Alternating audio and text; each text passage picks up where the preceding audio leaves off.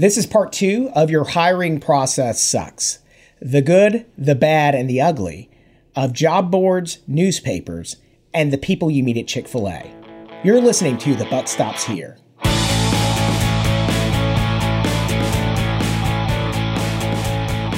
Hello, and welcome to another episode of the Buck Stops Here Business Podcast. I'm your host, David Maples.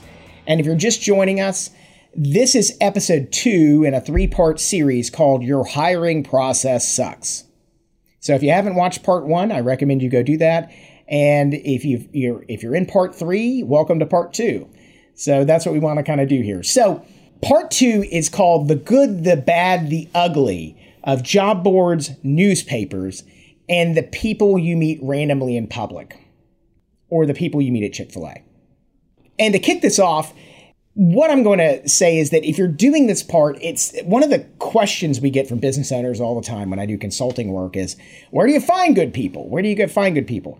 And in giving talks to business owners, I'll give talks about building sales teams. I've given talks on cybersecurity and a lot of different topics. And it seems to be this is a is kind of a thing that all business owners struggle with. It's not just how do you hire and fi- and find good talent. That's always a question, right? But it's like where do you find these people? Where do you find these people, and how do you, how do you get them to come work for you? And the brief story on this is I was at a talk on I think building sales teams or something like that, and uh, it was all about it really wasn't about finding the right salespeople. It was assuming you had the right salespeople, and then how do you train them and coach them from there? And then I get the audience, you know, a hand shoots up at the back of the room. And the guy says, Well, where do you find good salespeople? I just said, Well, uh, kind of not the topic of what we're talking about today, but sure, that's a good question. And I looked around the room and literally there's there's 75 business owners in this room and their heads are all nodding at the same time. And I was like, man, my talk should have been about where do you find the good salespeople first, not how do you build the teams, right? They don't even know where to find the people to put on the teams. And the guy said, what about Chick-fil-A? And then three people in the room kind of nodded their heads. And I and I sat there and I scratched my head for a minute and I quoted a line from Monty Python. I said, I think the quote is uh, Monty Python and the Holy Grail. I said, Strange women lying in ponds distributing swords is not the basis for systems of governance. And uh, I may be butchering that quote. So, John Cleese, Eric Idle, all you guys out there, please forgive me. It's an amazing quote. And uh, it, it really struck me that it was one of those really oddball things. It was like, well, is that how we want to build our system of government? You know, do we want some lady throwing a, lifting a sword out of a pond or a swamp. You know, it, it's kind of weird. And I said, you know, so tell me about Chick fil A. You know, are you selling, are you in the fast food industry? Okay, no. Um, are you uh, frying chicken? Uh, do you have a drive through? And, and they, what do you do?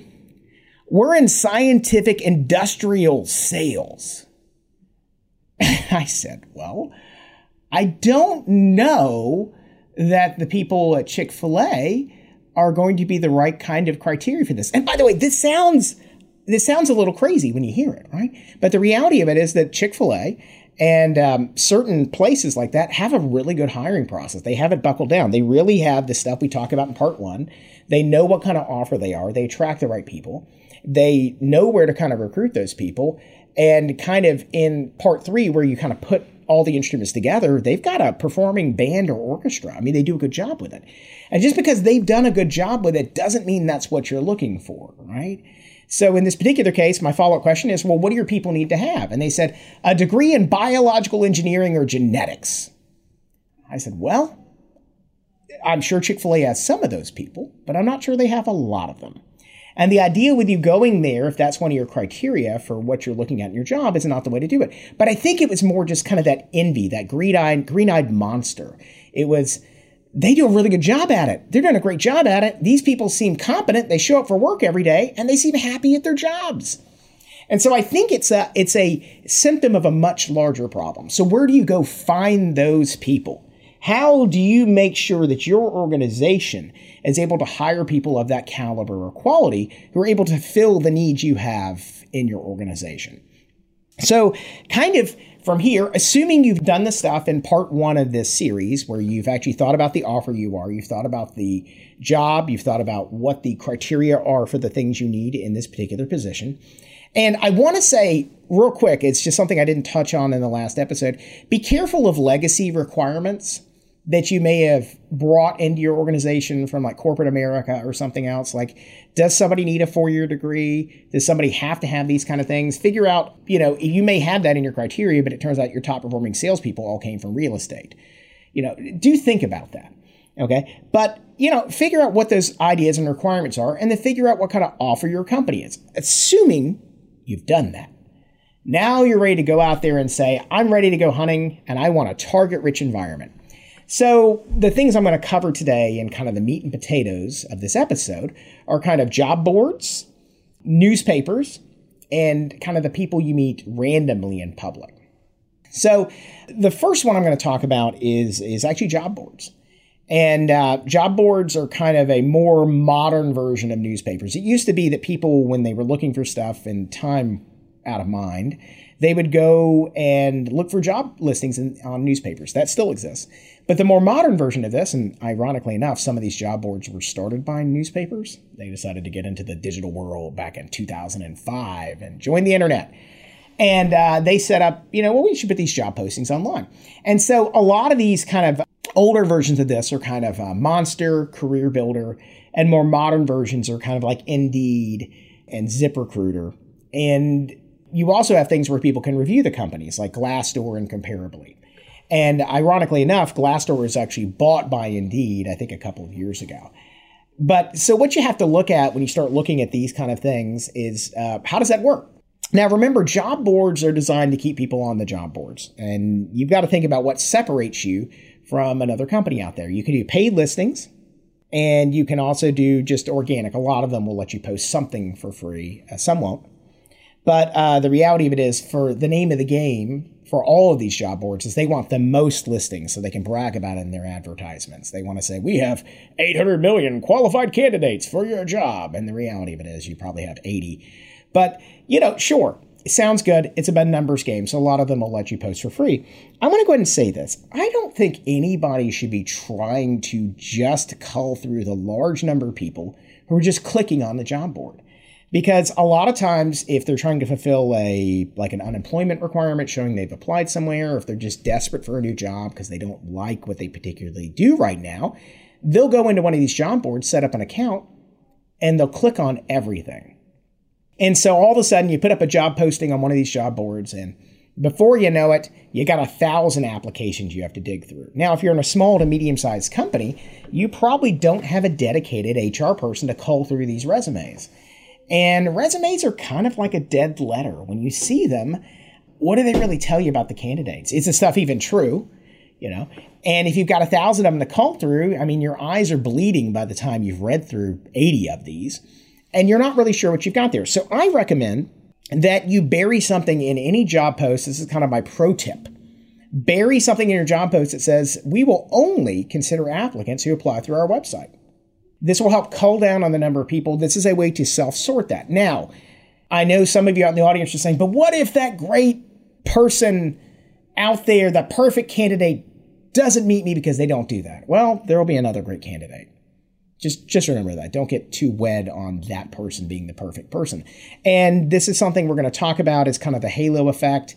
You find a really good resume. Um, we'll talk about that more in part three uh, you got to be careful. Like you interview a candidate who seems perfect for your job, and you interviewed a candidate after them who seems good for the job, but because somebody really, really good interviewed just before them, they seem bad in comparison. So we'll talk about that.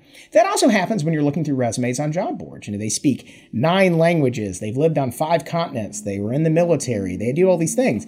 A, is that even true?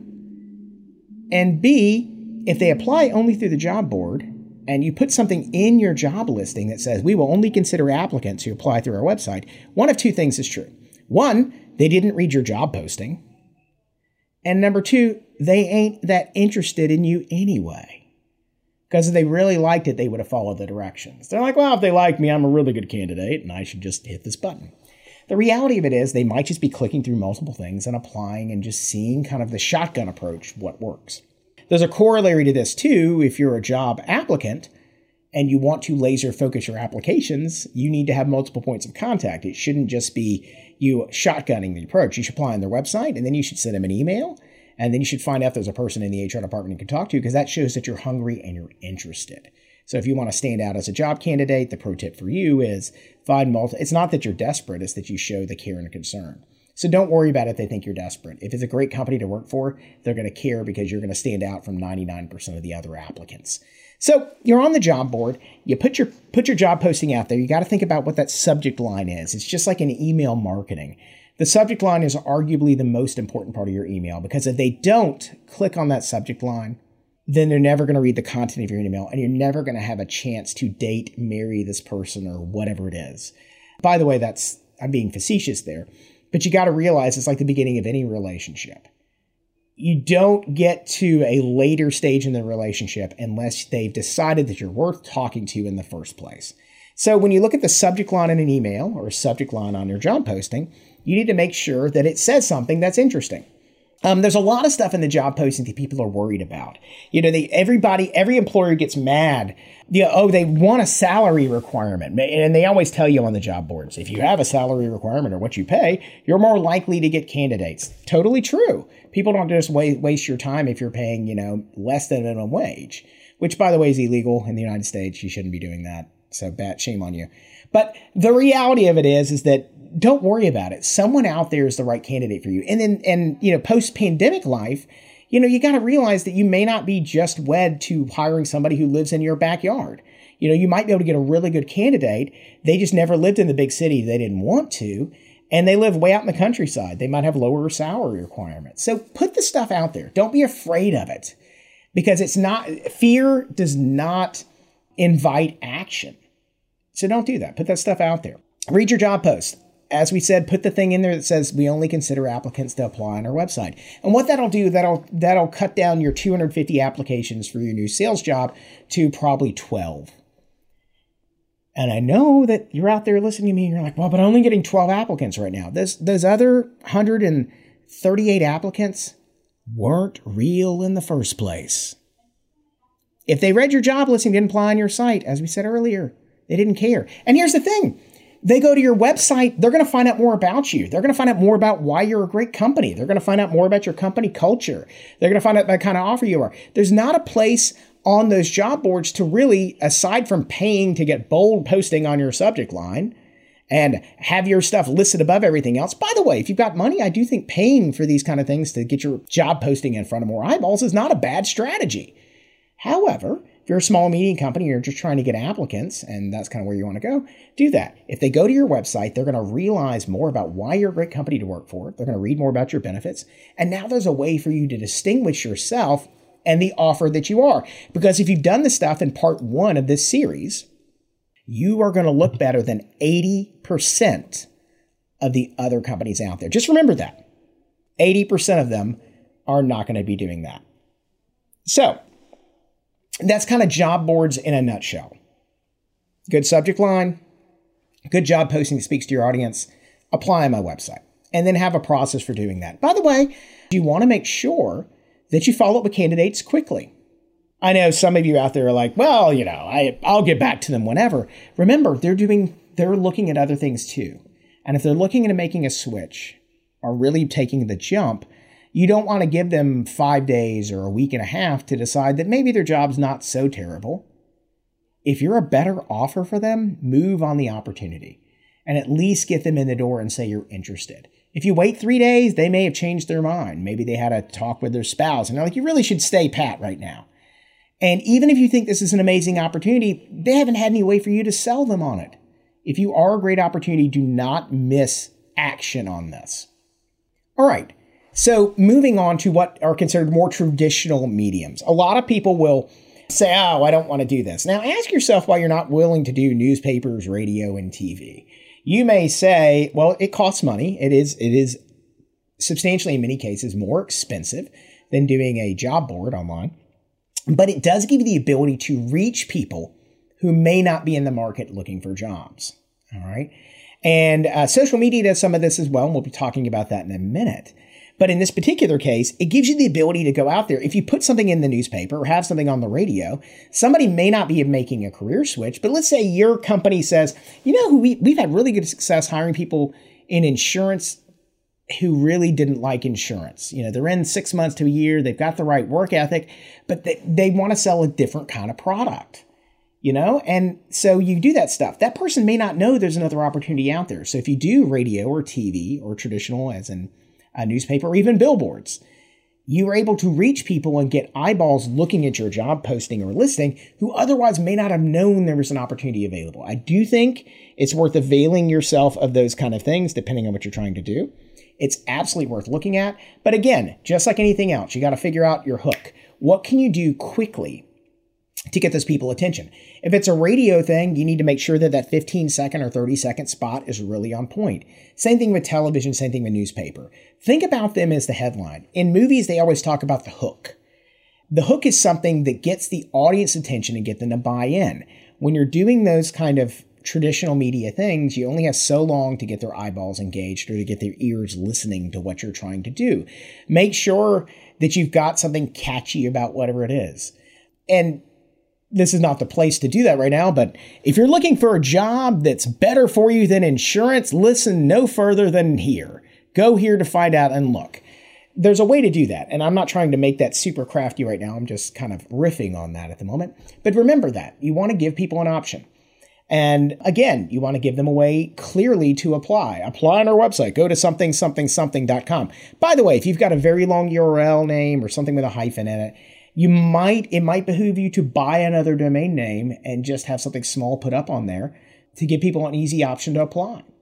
You know, something memorable and easy, especially if you're on radio or TV when they only see it for a second, is important and they'll they're more likely to apply. Don't make it go to so and so dash dot dot com forward slash jobs forward slash careers forward slash I want to work dot com. You know whatever it is.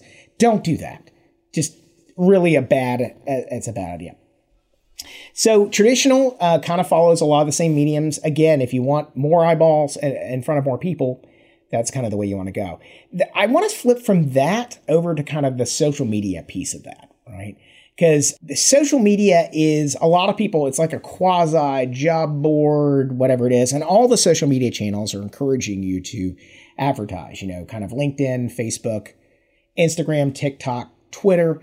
All of them are encouraging you to put your job postings on their platform. By the way, at the very minimum, you should have your job posting on something like uh, Facebook. If that's where the people you look for are looking, uh, I don't know that putting a TikTok dance video together about why you're a great place to work is what you need to do right now.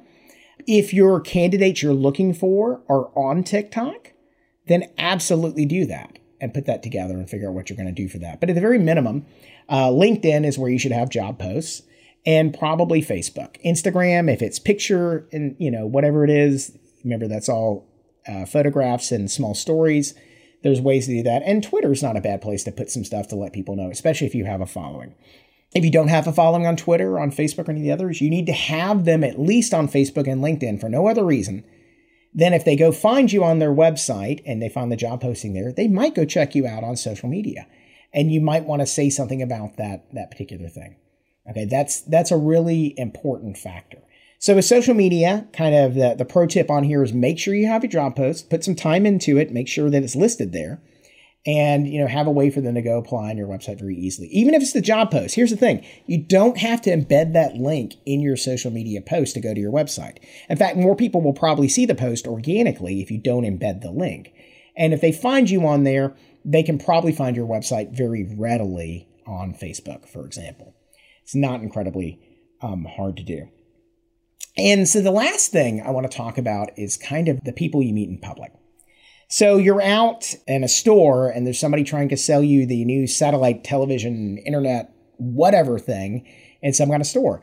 And that's a hard job, by the way, approaching people kind of randomly on the street when they're in a big box warehouse store and they just want to get in and out and get their milk and their bread and their rotisserie chicken or whatever it is. That's what they want to do and you're interrupting. Hey, by the way, do you have good internet at home or is your internet trash? You know, I want to tell you about my stuff.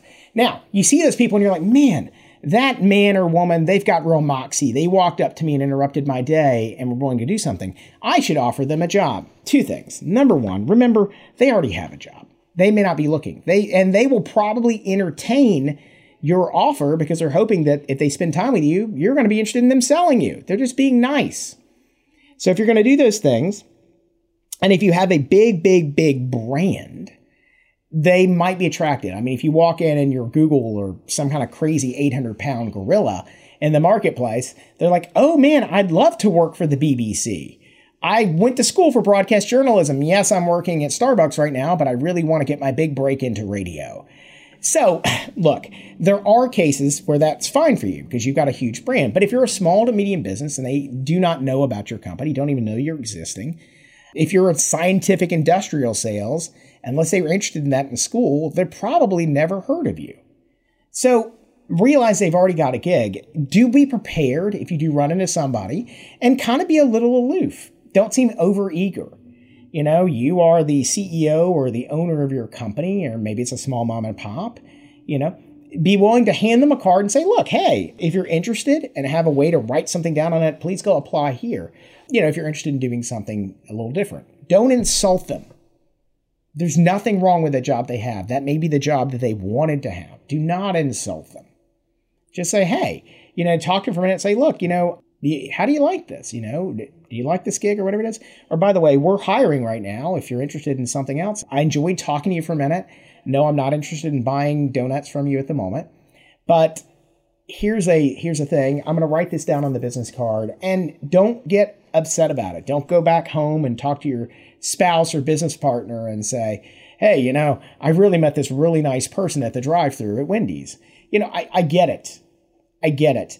But don't just be aloof about it, but be equipped to hand out that stuff. So always make sure kind of networking 101 if you meet people, kind of do that thing. A kind of a corollary to the people you meet in public is getting references from people who work in your company. I think this is actually something that's it's oversold a lot, but I think it's not acted on just as much. So it's kind of like there's a balance somewhere in the middle there. So when somebody recommends a sibling, brother-in-law, cousin, or whatever it is for a job there, remember two things have happened. Number one, are they being incentivized to do that? And if you do offer an incentive, like you get a bounty if we hire somebody, tie it to a time frame. If they work out for 90 days, past your probationary period. If your probationary period is 90 days, put it at 120. The idea with that would be is that you want to make sure they're not just promoting this person so they can get a job right now. Remember, if that's their brother or sister who's been out of work for six months, they they might be desperate to find any gig or any job.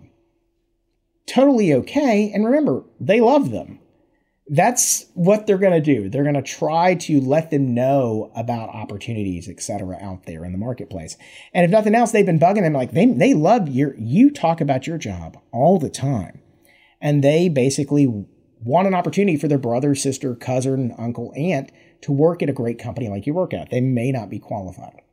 That being said, also recognize that if you get an, a job inquiry from somebody who's related to somebody at your company and they're not a top employee, could be wrong, but a lot of times they're going to have some of the same similar problems. If it's their best friend and there's certain things you don't like about this person's friendship group, maybe it's not a way to do things. If you're going to take them through the process, take them through the same process you take any other applicant through. Do not shortcut, do not shortchange it.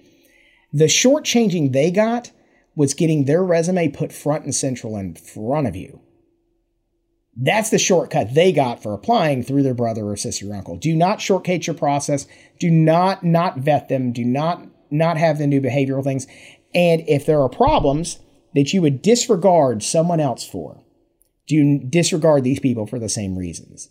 So if you look at them and you say, you know, I don't know about, you know, the interview, they didn't really seem good on their feet or whatever it is, make sure you understand that you can't gloss over those things just to to like quote unquote a halo effect. It's a really great employee and they recommended somebody. Totally had a re- um, recommendation from an employee at one point in time. I said, would this person be a good fit here? And they said, this person will learn a lot here.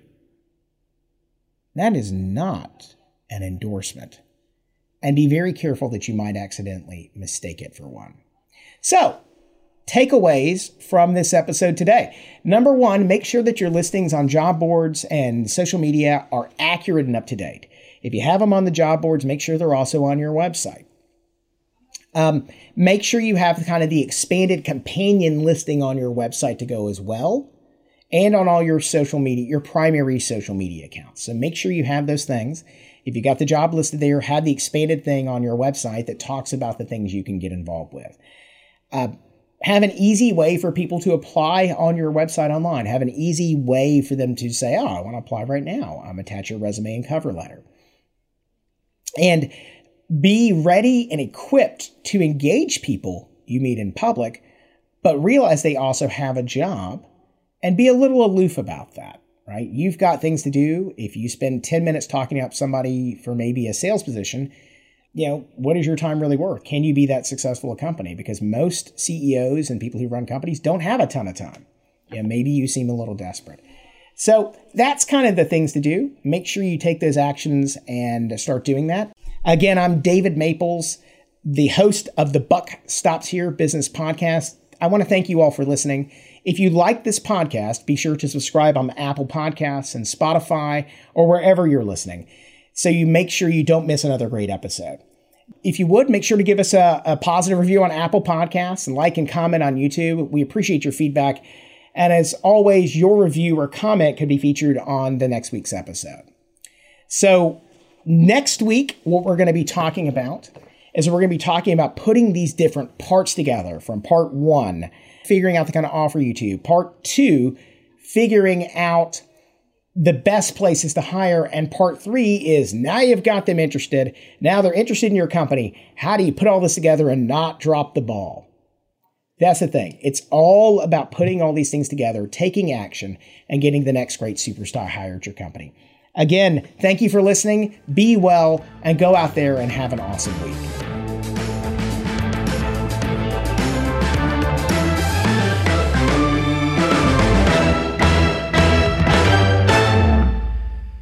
I'd like to uh, take a moment to thank our sponsor, uh, Catapult Creative Media. Thank you for uh, signing my paycheck and making sure I'm still gainfully employed. Mom, I finally made it.